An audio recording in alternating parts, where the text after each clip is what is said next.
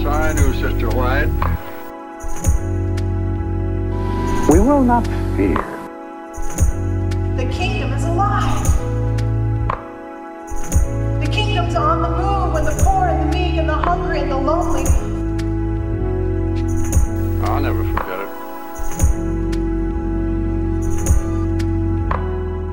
Welcome to Adventist Voices Spectrum's podcast. I'm Alexander Carpenter, and I'm honored to be joined by a frequent guest on the podcast, Dr. Jason Hines. Thanks so much for talking with us today. No problem, Alex. Good to be here with you once again. Well, I'm glad that you are here for a number of reasons, and one of which is because of where you teach AdventHealth University, because it's in the news, or I should say, the hospital network's in the news, because it, along with uh, over a dozen other hospital networks, has recently stopped its vaccine mandate for employees. And I wanted to talk with you so that we can understand why and what's happening in the larger context, um, and uh, especially about how we can be thinking about van, uh, vaccine mandates in the context of religious liberty, freedom of conscience, that sort of thing. So, what are your thoughts?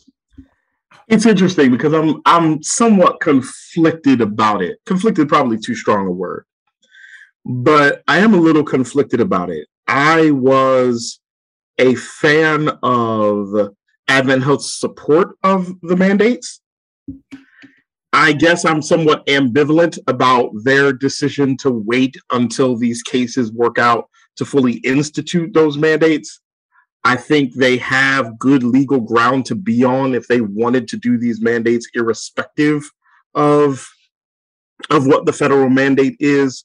But I can also understand the desire to not walk out on a limb uh, in in this particular in this particular environment with this particular question in this particular situation, even if I would have done something differently if I were if I were in charge. That's probably also why I'm not in charge. uh, but but uh, I sort of understand the the nuance of it, and I understand both sides of it.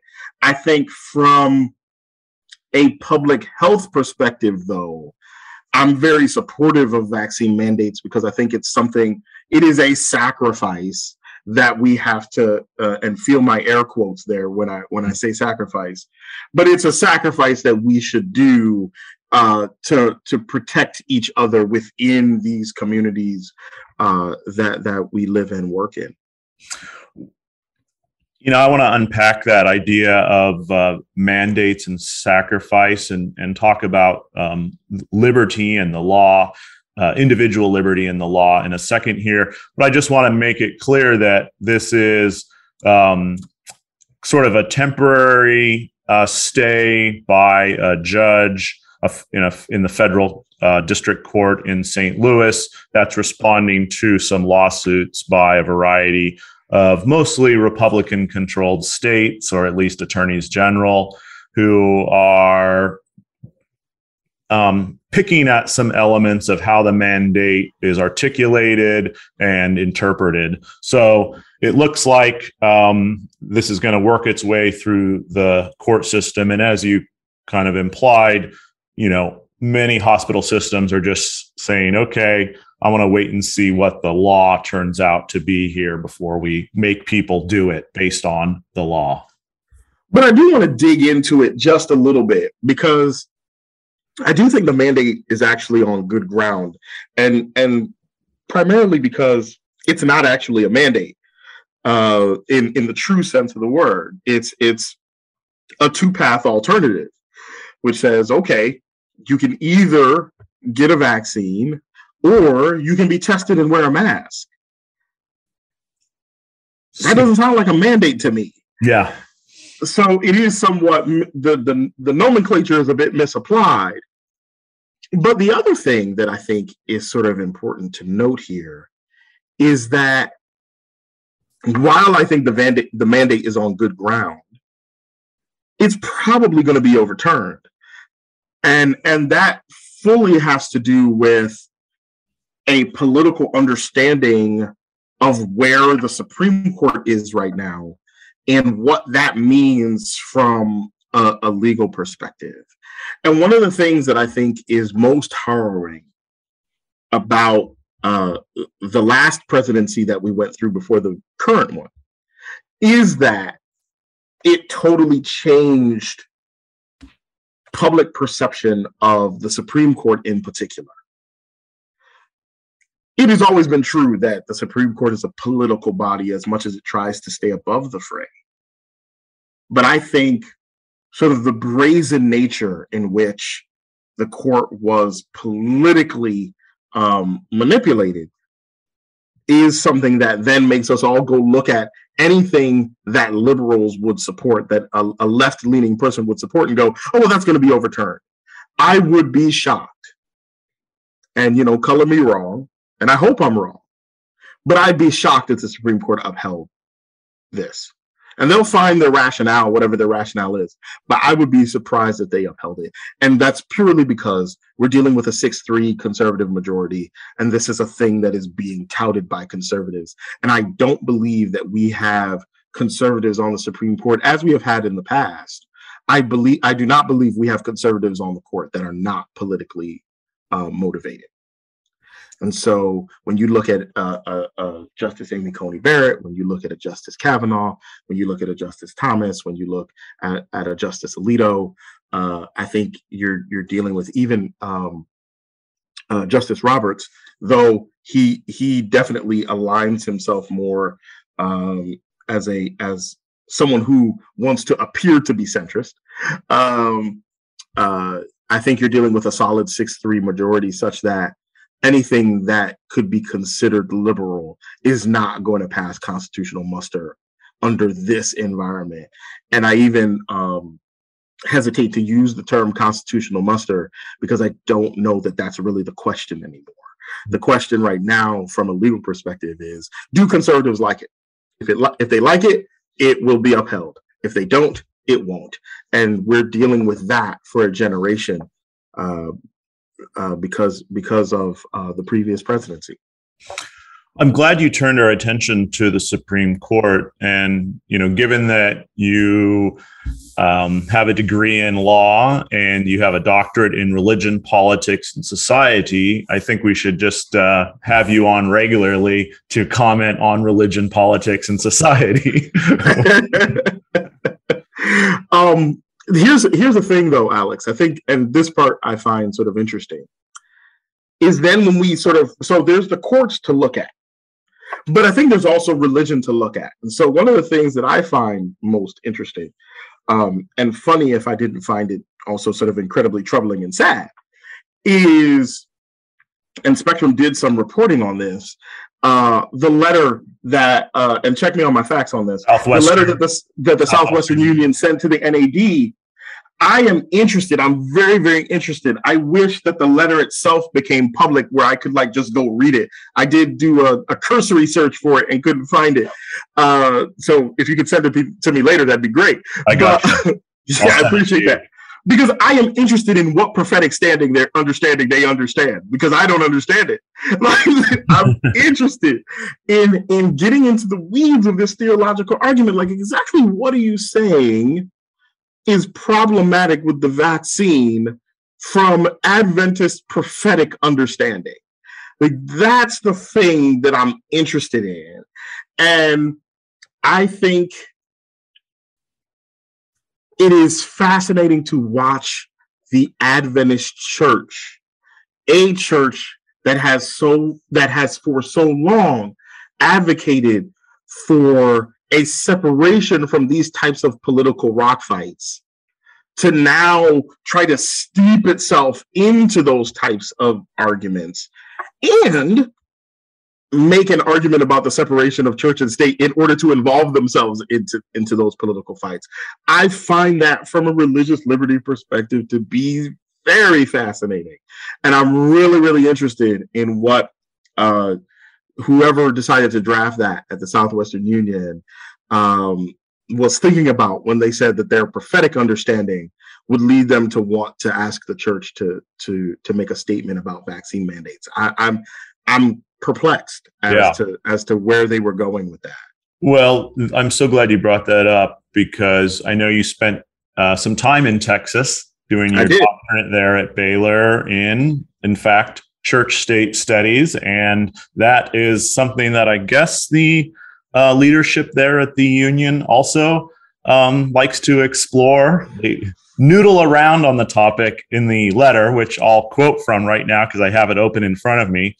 Uh, they mentioned church state separation twice a little bit differently each time.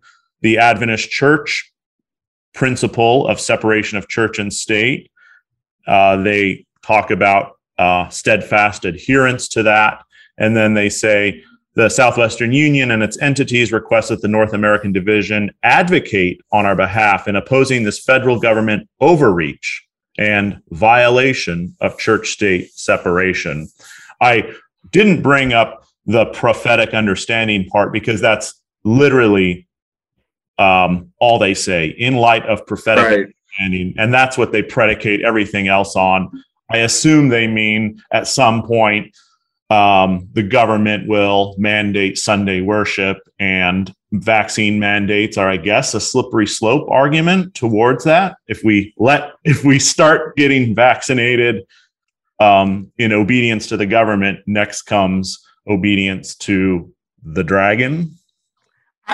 It's funny because I was just looking back. One of the greatest things that I think Facebook has ever done, and it hasn't done many great things, but one of the greatest things Facebook has ever done is the memory function, where every day you get to go back and look at what you're for those people for people like me who are can be fans of nostalgia. And so recently, maybe about four or five years ago, I did a post about why I hate slippery slope arguments. Because a slippery slope argument is always trading on a future that we know nothing about. So, this step that we want to take today is a step that we shouldn't take because it possibly makes the 10th step easier somewhere down the line.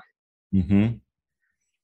And my argument always is well, if step one isn't inherently bad, then let's fight about step 10. Let's not fight about step one. You're not telling me that there's something wrong with step one. You're telling me that step one leads to step 10. And I'm like, no, it doesn't. It almost never does. There's always off ramps on the slippery slope. And we can take the off ramp at step four. We can take the off ramp at step five. We can take the off ramp at step nine. We don't have to take the off ramp here. And I don't, and like I said, I'm perplexed. I would love to talk to people at the Southwestern Union about what their prophetic understanding is. If you're right that it's just about mandates, I think that's a that's a problematic step to take. I think what sort of jumps to me most readily is that the separation of church and state is is at least in some people's understanding supposed to be total and that's just a fallacy the separation of church and state has never been about how much uh, not how much interaction. There's certainly a line but whether there should be any interaction between the church and the state. There has to be some level of interaction. We're in the state. The the, the church doesn't this isn't the vatican. It's not like we take the vatican it's in the middle of italy but it's its own state like that's not what we do. Every church is a part of a state and so it has to it has to adhere to some general principles. And then the question becomes well what general principles should we adhere to? And i would make the argument that any principle that is about the prevent the, the preservation and the safety of other human beings is something that the church should willingly go along with. So when i look at so when i look at a question like vaccine mandates i'm sitting here saying to myself why would we be against uh, doing something that is going to keep other people safe? That that's the part that i don't understand. And if we're really interested in what the effects of ma- vaccines are, what the concerns might be from a health perspective, then let's have those conversations. But we're not really having those conversations. We're just saying, much like in the Southwest letter, they just say prophetic understanding. We're just saying, well, we don't know what these vaccines will do. Yeah. I think there might be people out there who might know. So let's go talk to them and find out instead of just saying something as, as a as a as an objection that we that really what it is is we don't want to have the conversation about it. Yeah, I think so often when science is involved, uh, it can be complicated, and so I all too often I would say, and I won't blame people in general for this. I would say I think. Um, let's say uh, politically motivated uh, leaders will uh, will will turn the conversation from a scientific one into a cultural one and play on people's fears. And I think that's one of the reasons that uh, the vaccine mandate has become a, a kind of simplification of the issues here um, it's just easier for folks to think, wait, I'm an individual. I have some rights. I want to um, have some autonomy in this world. And this seems like it's infringing in some way. The fascinating thing about that it's fascinating in two ways. First, it's fascinating because the people who often are making that argument are often the people who are most unencumbered by the, the things that often oppress people. Yeah. That's the first way. So it's like you have all the freedom that you can have in this society, and yet you want more. Yeah. The, the, so that's the first thing. The second thing is, as many people have noted, our freedoms are encumbered in any number of ways. Yeah. That we do not complain about at all, including vaccines. Yeah all of us, if we have been in this country and we've attended public schools, and probably even if we haven't, we have been subject subjugated to vaccine mandates. And the understanding that somehow this is in any way different from the tons of vaccines that you have in your system now is, is a fascinating concept to me. Once again, unless we're willing to have the conversation about the science, which yeah. no one is actually willing to have. But that conversation is out there. And if you want that information for the do your own research crowd, if you want that information, that information exists in the world. And we should probably go take a look at it if we're really interested in having that conversation. I think people would readily find that there are answers to their questions if they really want them. And that this is not a liberty question and it really isn't a religious liberty question. Uh, at least not in the way that i think we want religious liberty questions to really be considered in our society. Now i will say this. It is a religious liberty question in the sense that what you believe is what you believe and so your religious liberty rights may be infringed if you really sincerely believe that this is a religious liberty problem. That's sort of the fascinating thing about religious liberty. Anything can become a religious liberty issue so long as you believe it strongly enough. But I think the thing that people often get confused is that people's religious liberty gets stamped on all the time mm-hmm. um, in protection of other people's liberties. So, of course, my favorite my favorite example of this is there are a lot of people who would like to discriminate against black people based on what they believe religiously. And that's oh. just a true statement. Mm-hmm. But they can't. And so they don't mm-hmm. because the law tells them that they can't. And everybody's fine with that because race is a place, at least, um, it has the history such that we go, okay, your religious beliefs there are kind of whatever when we talk about other things like a new vaccine or the LGBTQ community. Mm-hmm. Those are places where we haven't settled those questions. And because we haven't settled those questions, people think that they can still fight for the uninformed or at worst in other in other frames bigoted things that they believe just because they believe them somehow some way through their faith um, you were very generous. I want to point out that there is a sitting senator right now from the state of Kentucky, Rand Paul, who a few years ago said on on live TV that he was okay with businesses being able to discriminate based on race in who they would serve. That was a few years ago. As in less than a decade. So, and he represents, I think, the views of millions of Americans who perhaps are not caught live on TV expressing that.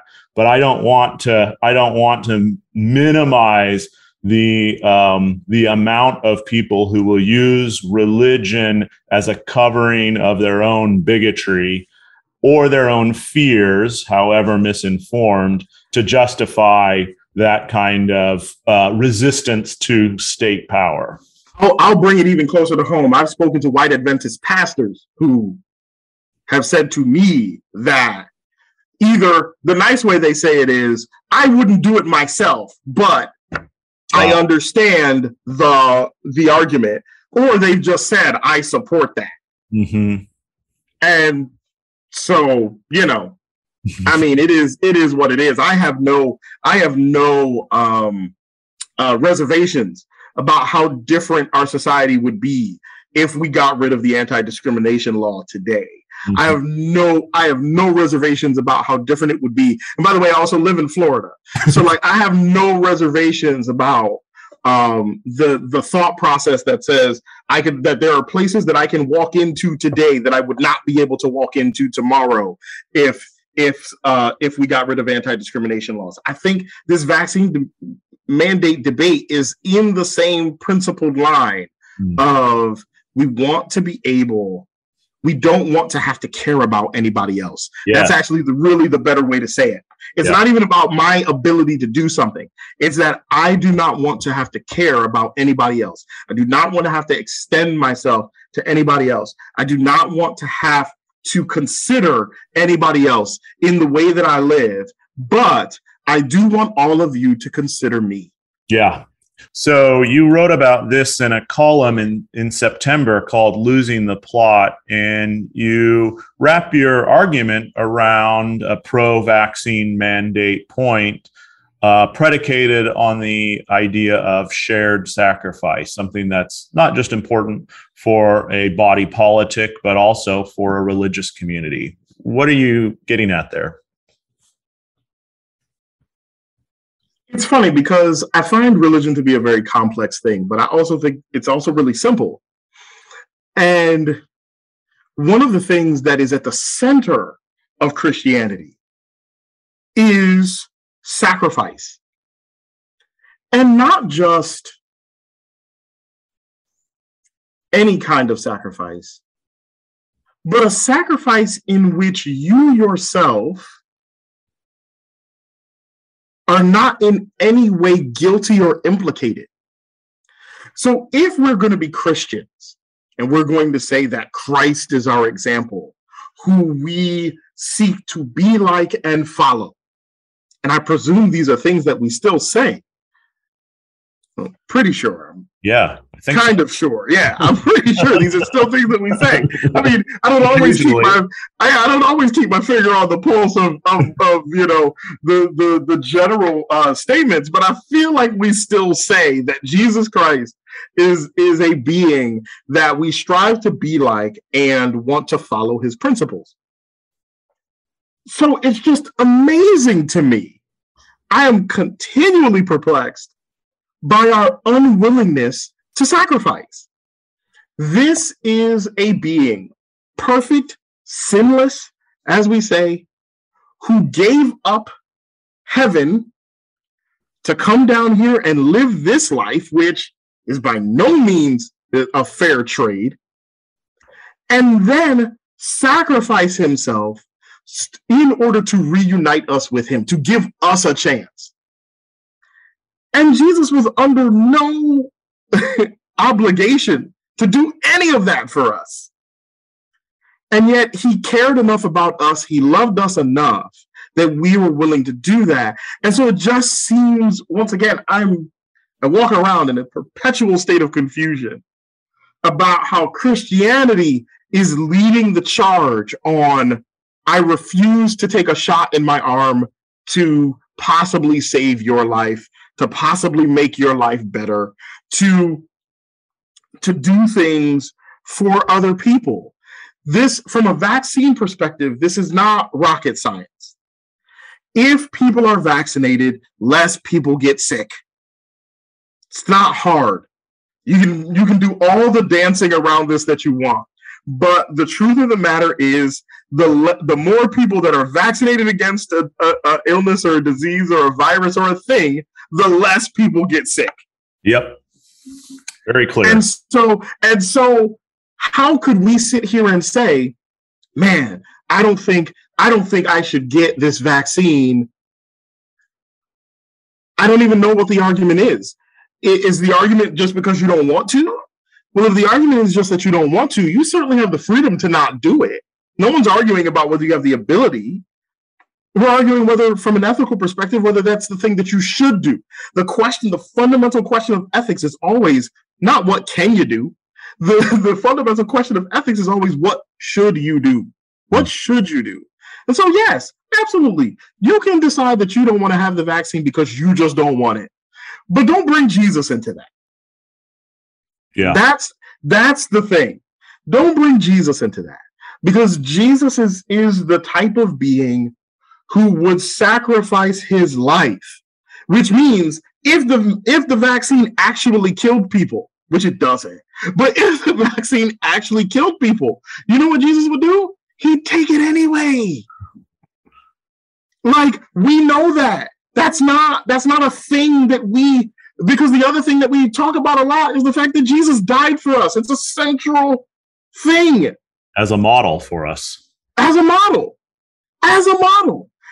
So if Jesus is willing to die for me, die for us, if I'm trying to be like him, that means I have to love humanity enough that I'm willing to die for it.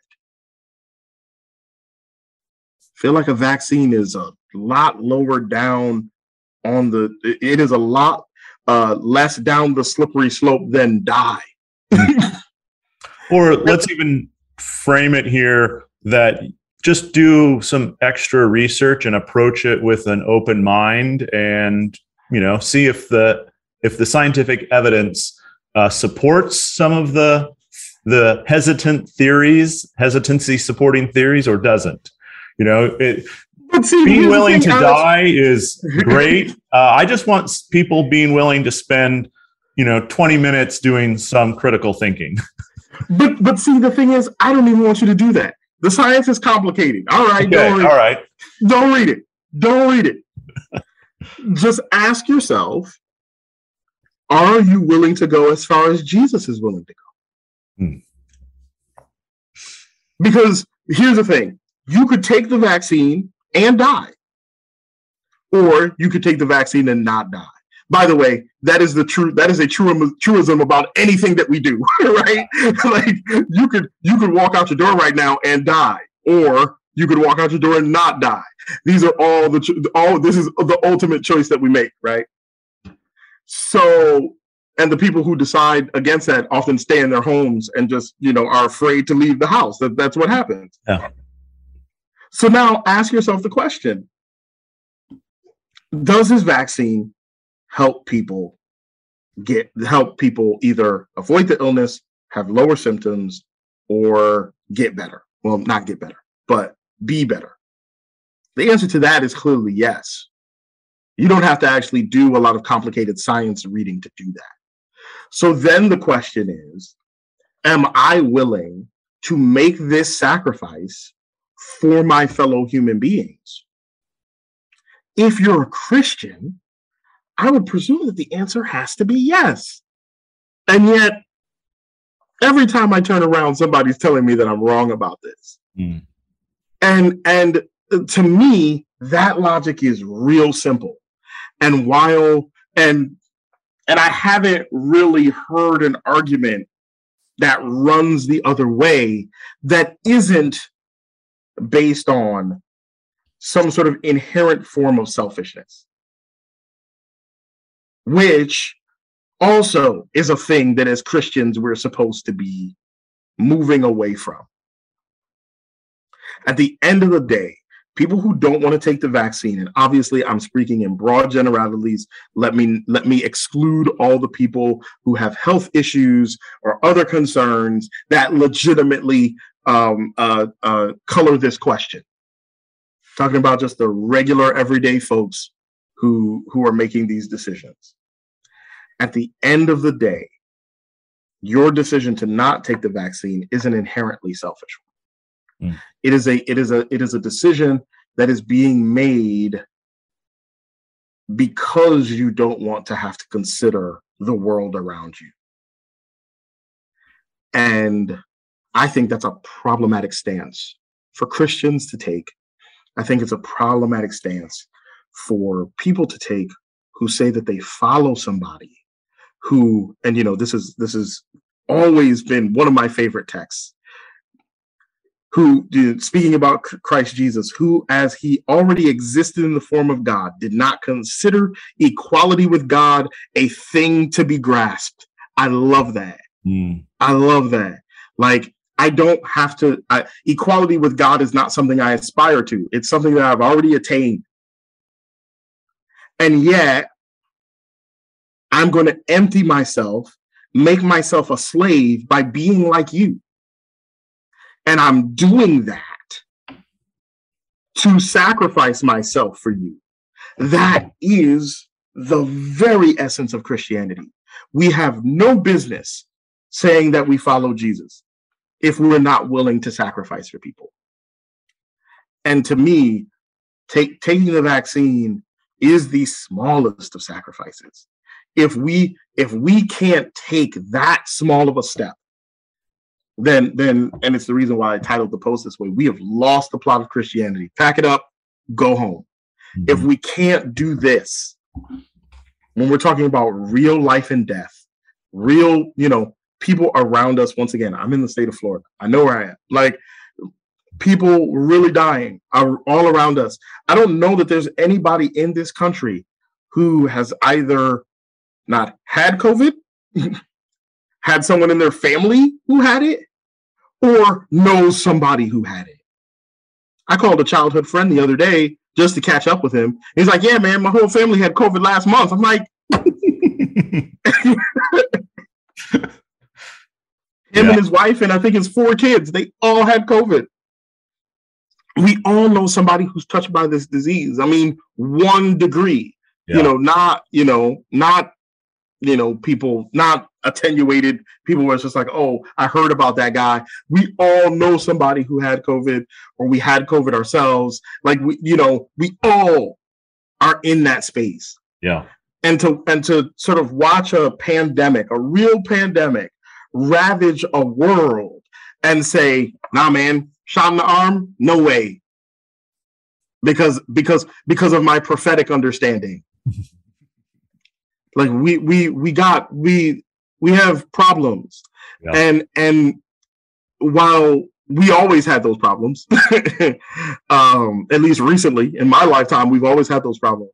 Much like with everything else, the pandemic has just exacerbated it's just brought all of these these problems and divisions and fissures to the surface. And I think it, it behooves us now when we see this to begin to start asking ourselves um, as as members, as as institutions, as churches, as um, bodies within this structure. We got to begin to ask ourselves some real questions about what we're doing here if if we can't get this right. Well, it's been really great talking with you. I knew it would be enlightening. I didn't know I was going to get a spiritually uplifting sermon as well. Thank you for helping us think about our commitment to our fellow humanity in all of this. Thank you, Alex. I appreciate the time as always. Yeah, thank you. Bye bye. Yes, I knew Sister White. We will not fear. The kingdom is alive. The kingdom's on the move with the poor and the meek and the hungry and the lonely. I'll never forget it.